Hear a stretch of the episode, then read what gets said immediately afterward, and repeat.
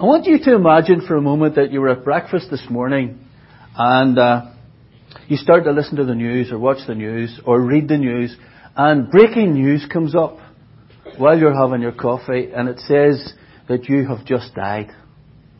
Imagine the reaction you would have. What? I'm, re- I'm drinking my coffee, what do you mean? And then it goes on to describe you. Because that's what happens when people die. You know, people start to describe their lives, what they were like. I was at a funeral on Wednesday and a close friend of mine did the tribute for his own mother, which is not easy to do, but he was brilliant.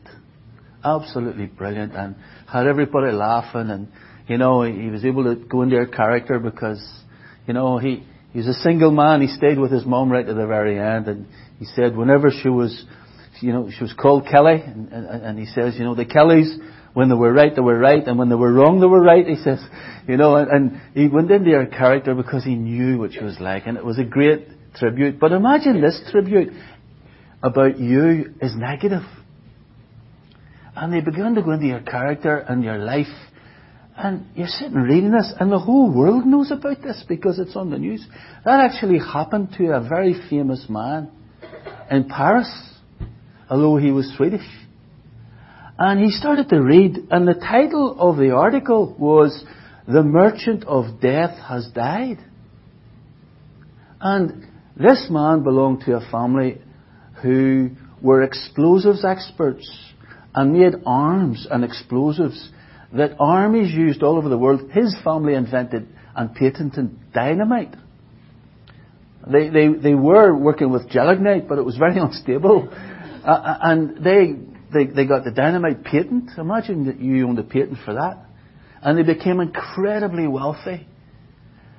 And, and, and here he is reading about the damage that his family and he has done, and the millions of people who have lost their lives because of him and his family. He got the shock of his life. It would be a shock, you know. Uh, uh, it'd be interesting to know whenever it's our turn what they actually say about us, you know. But the answer to that is that that depends on you now. And, and, so he decided, because he was wealthy, he would invent something called the Nobel Peace Prize because it was Alfred Nobel. And everybody remembers Nobel for the Peace Prize. But actually, even though he did that, he still kept his factories.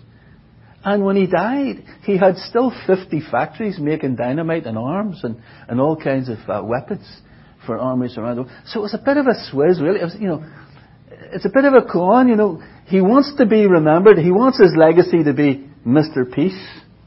But actually, he was Mr. War. And it's quite interesting when you travel around the world and you go to cities and towns and you see the statues of people. Who is it that they want us to remember?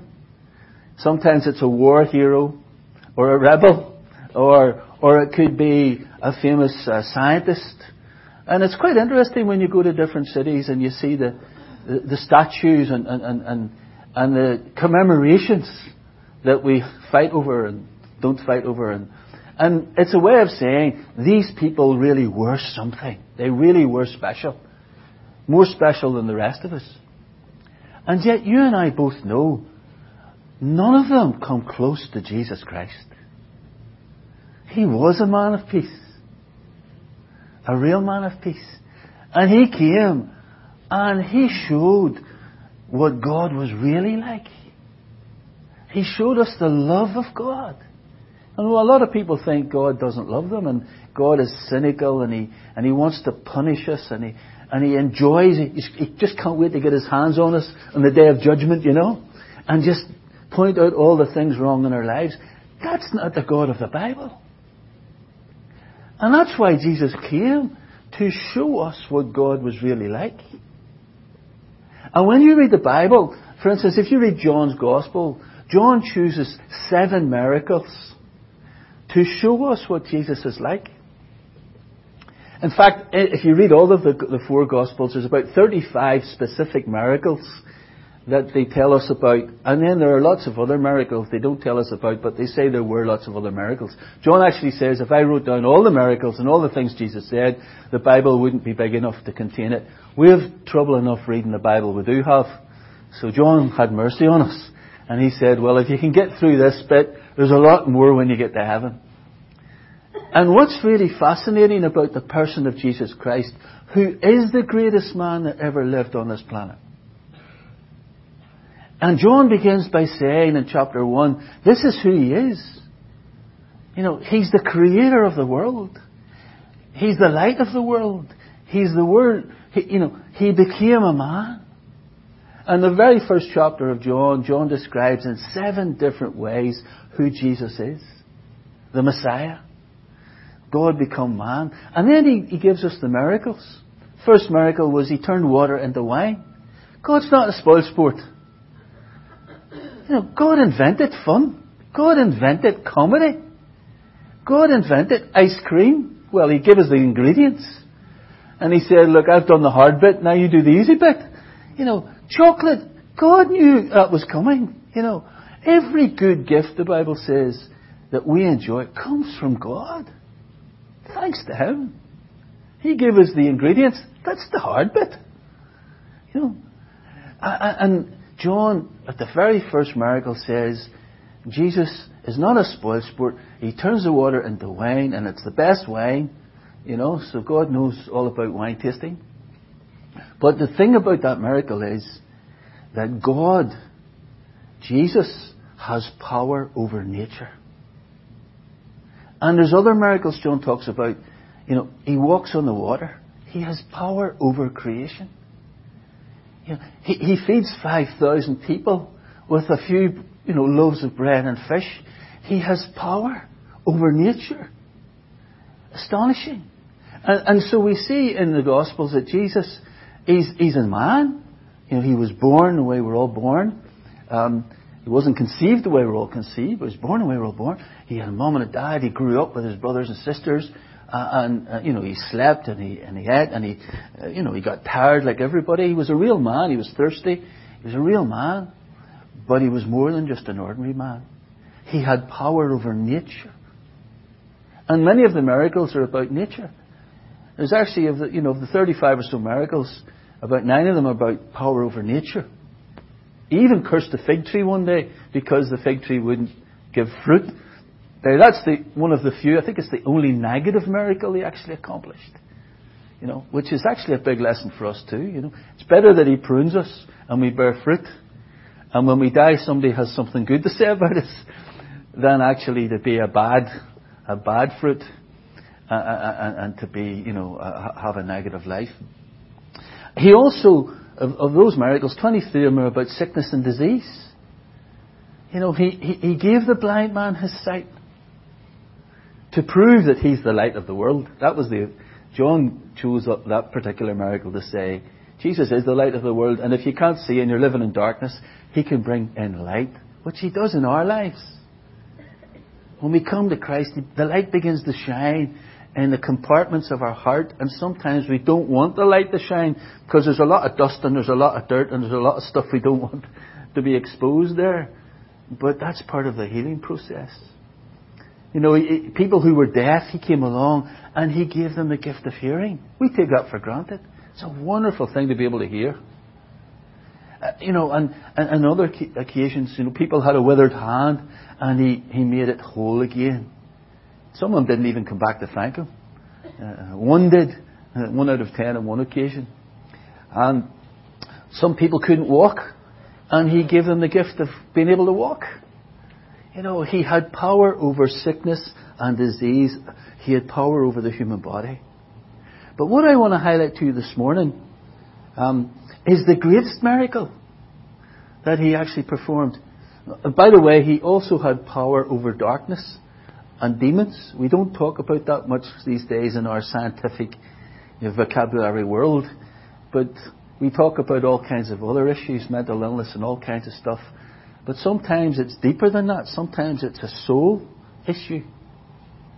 And Jesus came to some people and he cast out demons and he set people who were imprisoned mentally, he set them free because he has power over darkness. He has power over Satan. You see what they're saying? He has the power over creation and nature. He has the power over sickness and disease. On one occasion in John's Gospel, he actually healed a man without even bothering to go to his house. The official's son, the official came to him, this Roman official, and said, My son's sick, could you do something for him? He says, Just go home, it's okay, he's healed. And when he got back home, he said, What time were you healed? And he worked it out, it was the very same time that Jesus said that he was healed. That tells us something else about time travel, doesn't it? Yeah, it's astonishing when you think about it. But in John chapter 11, we have a really interesting story where there's two sisters, Mary and Martha, and they love Jesus, and Jesus loves them, and their brother Lazarus. And they say this a man named Lazarus was sick. He lived in Bethany with his sisters Mary and Martha. This is the Mary who later poured the expensive perfume on the Lord's feet and wiped them with her hair. Her brother Lazarus was sick. So the two sisters sent a message to Jesus telling him, Lord, your dear friend is very sick. Some versions say, Lord, the one you love is sick. And I find that really interesting because sometimes when we're sick and things are not right, we think the Lord doesn't love us, don't we? We wonder, what have we done wrong to deserve this? I remember when our third uh, daughter was born, she had a stroke at birth and it has affected her for the rest of her life. And the first thing you think is, Lord, what do we do to deserve this? Well, nothing. These things happen. Sometimes it is our fault because of our lifestyle, but in this case, you know, it was nobody's fault. Uh, it, it, it, Jesus goes on to say this, but when Jesus heard about about it, when he heard that his friend was sick, he said this: Lazarus' sickness will not end in death. No, it happened for the glory of God, so that the Son of God will receive glory from this. That's why Lazarus was sick. A few chapters earlier, there was a man who was born blind, and the disciples asked the question, Who sinned? Was it him or was it his parents? Jesus said, None of them. You know, this happened because God was going to do something special through this. And Jesus, right from the outset, tells them how it's going to end. I love that. I don't know about you, but when I read books, sometimes I start at the end to see whether the book's worth reading, you know. I remember I was, uh, I was studying the book of Revelation, the last book of the Bible, and it gets a bit heavy in there, doesn't it, Andrew? Yeah? And, and uh, I said to Andrea, who's more a student than I am, what do you think of Revelation? She says, oh, it's easy. We win. That's the interpretation of Revelation. We win. Jesus at the end of the book of Revelation is King of Kings, Lord of Lords. He makes a new heaven and a new earth. We know the ending. We know how it's all going to end.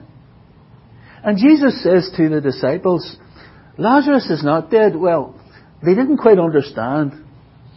What Jesus was saying was, this isn't the end. The story's not finished yet. And I would say to you, and your friends and your families, and even people that have fallen away from the Lord, it's not over yet. You know, some in our families came to faith in their 70s, in their 60s, and, and in one case on their deathbed. You know, God is a patient God. So Jesus, what does he do next? It says here, so although Jesus loves, he loved Martha, Mary, and Lazarus, he stayed where he was for the next two days. He didn't move. He just said to the disciples, ah, don't sweat it, don't worry about it. Mary and Martha were having a heart attack. They sent news, Lord, come quickly. Lazarus is really, really sick, and it's serious. And Jesus said, I will wait for another two days just to make sure he's really dead. And we don't have time to go into it, but in the story, he, by the time he gets to Mary and Martha, Lazarus is dead four days. So do the calculation. You know, one day's travel at each end for the person to get to Jesus, one day's travel for Jesus to get to Mary and Martha, and the two days in between. Actually, when the guy came with the message, Lazarus had died. He probably had already died when Jesus was talking to the disciples. So by the time he gets to Mary and Martha, Martha comes running out to him because Martha was a woman of action, if you remember. She loved to do things, whereas Mary loved to sit and listen. And Martha said, Lord, if you had been here, Lazarus, my brother Lazarus would not have died. And she was angry with Jesus. And Jesus says to her, further down the chapter, he says to Martha, I am the resurrection and the life, Martha. Even if Lazarus is dead, he can be raised up again. And, and, and Martha says, Yes, Lord, I know in the last day when everyone gets raised for judgment. Jesus says, No, no, no, Martha, you don't get it. I am the resurrection and the life right now. And in our day and age, it's Jesus able to say to you and me today, Today I can save you. Today you can get eternal life if you trust in me because I am the resurrection and the life right now. God is the God of the living, not the God of the dead. And he said to Martha, Well, Martha, do you believe this? He said, even if people believe in me, even if they die, they will live. I, you know, sometimes I find the Bible quite humorous because if you think about it, it says that we're dead in our trespasses and our sins, spiritually dead, separated from God, which basically means there's people walking about in Enniscorthy today, but they're actually dead. There's dead people walking all around the place here. And there's people in the cemetery who've trusted Jesus, and they're actually alive. Yeah, they're not there anymore. There's just a, a, a rotten corpse, but waiting for the, the, the resurrection. But they're actually with the Lord Jesus right now. They're alive. They're more alive now than they've ever been. It's just that they're separated from us by death. Jesus says to Martha, further down the chapter, he says, Martha, I am the resurrection and the life. Do you believe this? That's in verse 26 he, the very end of the verse, he says to Martha, Do you believe this? Can I say this to you this morning? Do you believe this? Do you believe that Jesus is the resurrection and the life? He said it. And he used the expression, I am, which is a very familiar expression to the Jews. You remember when God said to Moses, Moses said, Who will I say sent me to Egypt? And God said, Just tell them, I am sent you. What a strange thing to say which means He's the eternal one, the Yahweh we've been singing about. Jesus said, I am the good shepherd. I am the way, the truth, and the life. You know, He said, before Abraham was, I am. And they got it. They got it because the, the authorities wanted to kill him because he said these things. And so he said to Martha, Do you believe? And Martha said, Yes, Lord, I believe. Happy day. Martha's got it. And I hope you believe that Jesus has the power over death. He is the resurrection and He is the life. So not only does He power, does He have power over sickness and disease, over nature, over the works and the powers of darkness who flee before Him. He has power over our ultimate enemy. I hate to say this to you this morning. I don't want to spoil your day because it's a lovely sunny day, but we're all heading in the one direction. You know that. No matter what age you are, we're still going in the same direction. And somebody one day will be talking about you and me when we're not here. Unless the Lord comes, which is very possible this year. Did you notice that Jesus waited for two days before he went to Mary and Martha's house? And I'm, sh- well, Mary and Martha both said, because Mary came out afterwards after she'd sulked for a little bit. She came out to see Jesus too. She said the same thing as Martha. Lord, if you'd have been here, Lazarus wouldn't have died. And the Lord basically was saying, yeah, no. they had no idea what was going to happen next year. They didn't. Some people are saying today, that's 2,000 years he said he's coming. And he hasn't turned up yet. Been saying that for years, the Christians. He's coming back again. In fact, in the second letter to Peter, Peter's second letter, in the last chapter, Peter actually talks about this and he says, don't be, don't be worried about people who are saying, where is he? He's not coming. For the Lord, a day is like a thousand years, a thousand years like a day. But he hasn't come yet because he has mercy and he wants our friends and family. He wants all people to come to Christ. He's patient, but but Peter goes on to say, but he will come. He keeps his promises. And Jesus promised to come back again. Not me. Not any church. Jesus said himself in John chapter 14, a few chapters after this, he says, Let not your heart be troubled. If you believe in God, believe in me also. In my Father's house there are many mansions. I'm going to prepare a place for you. And when I go, I am coming back again. Why is he coming back? So that he can bring you to his Father's house. He said it. And uh, Thomas's reaction was, Well, Lord, show us the Father. And Jesus said, You're looking at him. You don't get it. I'm here. I am not only someone who talks the talk, I have the power to deliver. Martha, I am the resurrection and the life. Do you believe it? Yeah, good. You're going to see something you've never seen before in your whole life, Martha. Because God's full of surprises, isn't he? So eventually he says, where, where is he buried? And they go to the grave, to the tomb. It's interesting. Eh? Because by this time, he had been dead for four days, and all of Mary and Martha's friends from Jerusalem had come down to join them to offer their condolences. Jesus had a bigger plan. Sometimes He allows things to happen in our lives, and He waits to give us the answer because the impact when He does give the answer is going to be big. All the people around you are going to see something's happened here. And so the crowd follow Mary and Martha and Jesus to the tomb, to the, the cemetery. And Jesus says, roll the stone away because sometimes stones, big stones, get in the way of God working in our lives.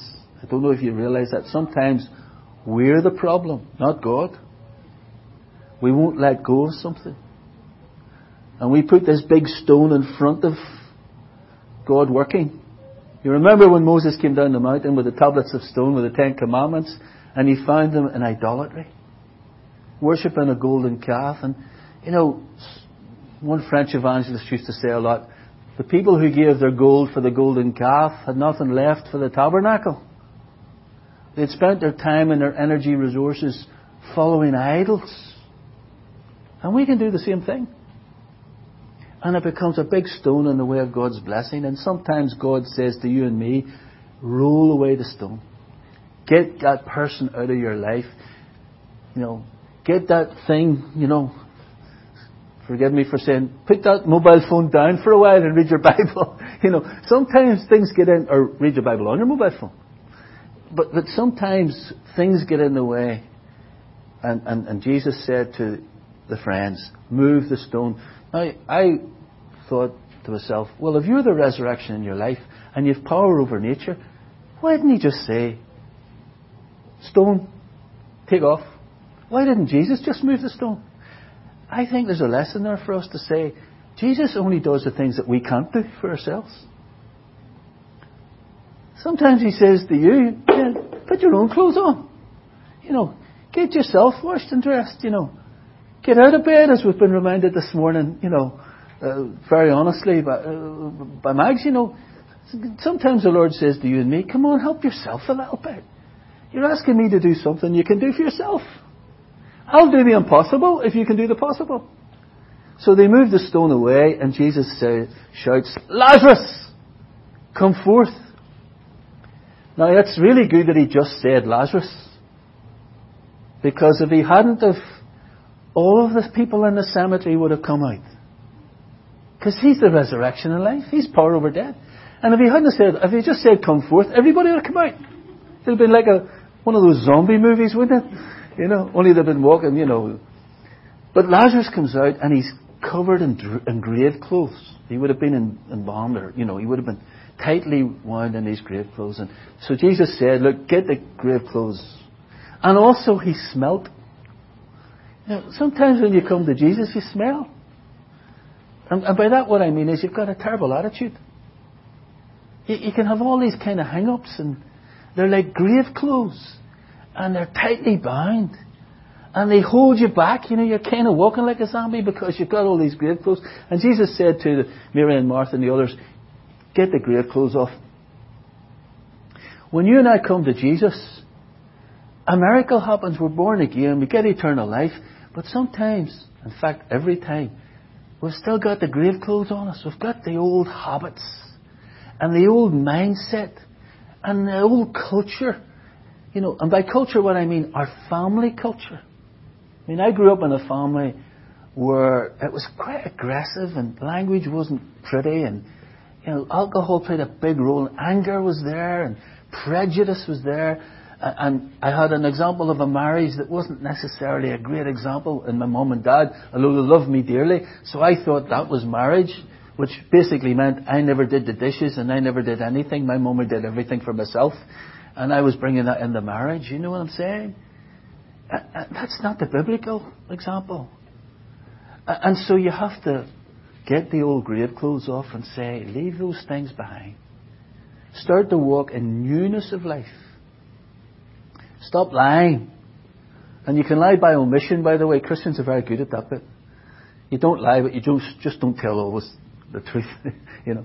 And that's why the Apostle Paul in some of his letters actually writes to Christians and says, Don't let the sun go down in your anger or your wrath. Don't lie to each other. Stop devouring one another. He's basically saying, Get the old grave clothes off. Get rid of those old habits. And some grave clothes are tied very tightly on, aren't they? It's painful sometimes pulling them off, you know. When I was a teenager, I wore jeans a lot. And there were times my mother had to trick me to get the jeans off to wash them. Because it was cool to wear jeans for days, indeed a week or two, you know. And my sisters were horrified, but that only made me keep them on even more, you know. We do cultivate these habits. And when Christ shines His light in our lives and He sets us free, He begins to work on us. And He says, get those old dead works off so that you can serve a living God. So that you can travel light. Stop carrying stuff that I've died on the cross to set you free from. Why are you carrying stuff when I've already forgiven you and set you free? Walk in the newness of life by the power of the Holy Spirit. But help yourself as well. You take the grave clothes off and, and, and you roll the stone. It's amazing the story, isn't it? Lazarus comes out and all the Jews that come down from Jerusalem for the funeral, it says many of them believed. Many of them believed. They wouldn't have believed if Jesus had a jump the first time he heard the message, Lazarus is sick, come quickly. All these other people wouldn't have seen the resurrection of Lazarus. But there were some, and this is the sad reality, there were some having seen the resurrection of Lazarus who deliberately decided not to believe. And you and I can't do anything about that. And some of them even went to the authorities and said, We have a problem here. If this continues, everybody's going to follow Jesus. And the men that were in power decided to plot to kill Jesus because they wanted control over our lives. And friends, there are people in our lives and they want to control our lives. And they don't want anybody else to set you free. We see it in countries, don't we? We see it with politicians, we see it with dictators, but there's lots of mini dictators all over the place. You know, people who want you to be their friend and nobody else's friend. You ever come across that one? You know, you're my special friend, which basically means you're not allowed to have any other friends. No, don't buy into that. Lord Jesus sets you free. He sets you free, and there's great freedom in Christ. He, he gives us His grace, and He gives us the gift to make choices, and He gives us the Holy Spirit, and He says, I will be with you all the way. And when we we let go of Him, you have to remember, as we've been reminded this morning, when we're holding His hand and we want to let go, He won't let you go. He won't let you let go. And He's an awful lot stronger than you and, uh, you and me. What a great story of Lazarus. John kept that one to the end, you know. The seven miracles of John, that's number seven. He kept the best miracle to the end. Well, that's excluding the resurrection of Jesus Christ Himself. It's so important to remember the resurrection. Why? Well, Paul says if there's no resurrection, we're wasting our time. If it's all about just this life, Paul says it's pitiful. Even the cross is, is, is wasted. Paul says, even the, even the gospel, the cross, and Christ died for our sins, is wasted if there's no resurrection. But because there is a resurrection, wow, we have hope. I don't know if you've noticed, we live in a pretty hopeless society. There's an awful lot of stuff going out there that uh, that's pretty. It's very sad because we live in an affluent country. But many people are taking their own lives, and many people are drowning in hopelessness. They don't seem to see any future for themselves. They don't seem to see any way out. Can I say to you kindly, friends, this morning, if Jesus can raise Lazarus and the widow's son and Jairus' daughter and raise himself from the dead, there is hope for you and me. If we can roll the stone away and let Jesus in. Think about it. There's Lazarus, cold, wrapped up in grave clothes, in a dark, old, dingy tomb. Miserable.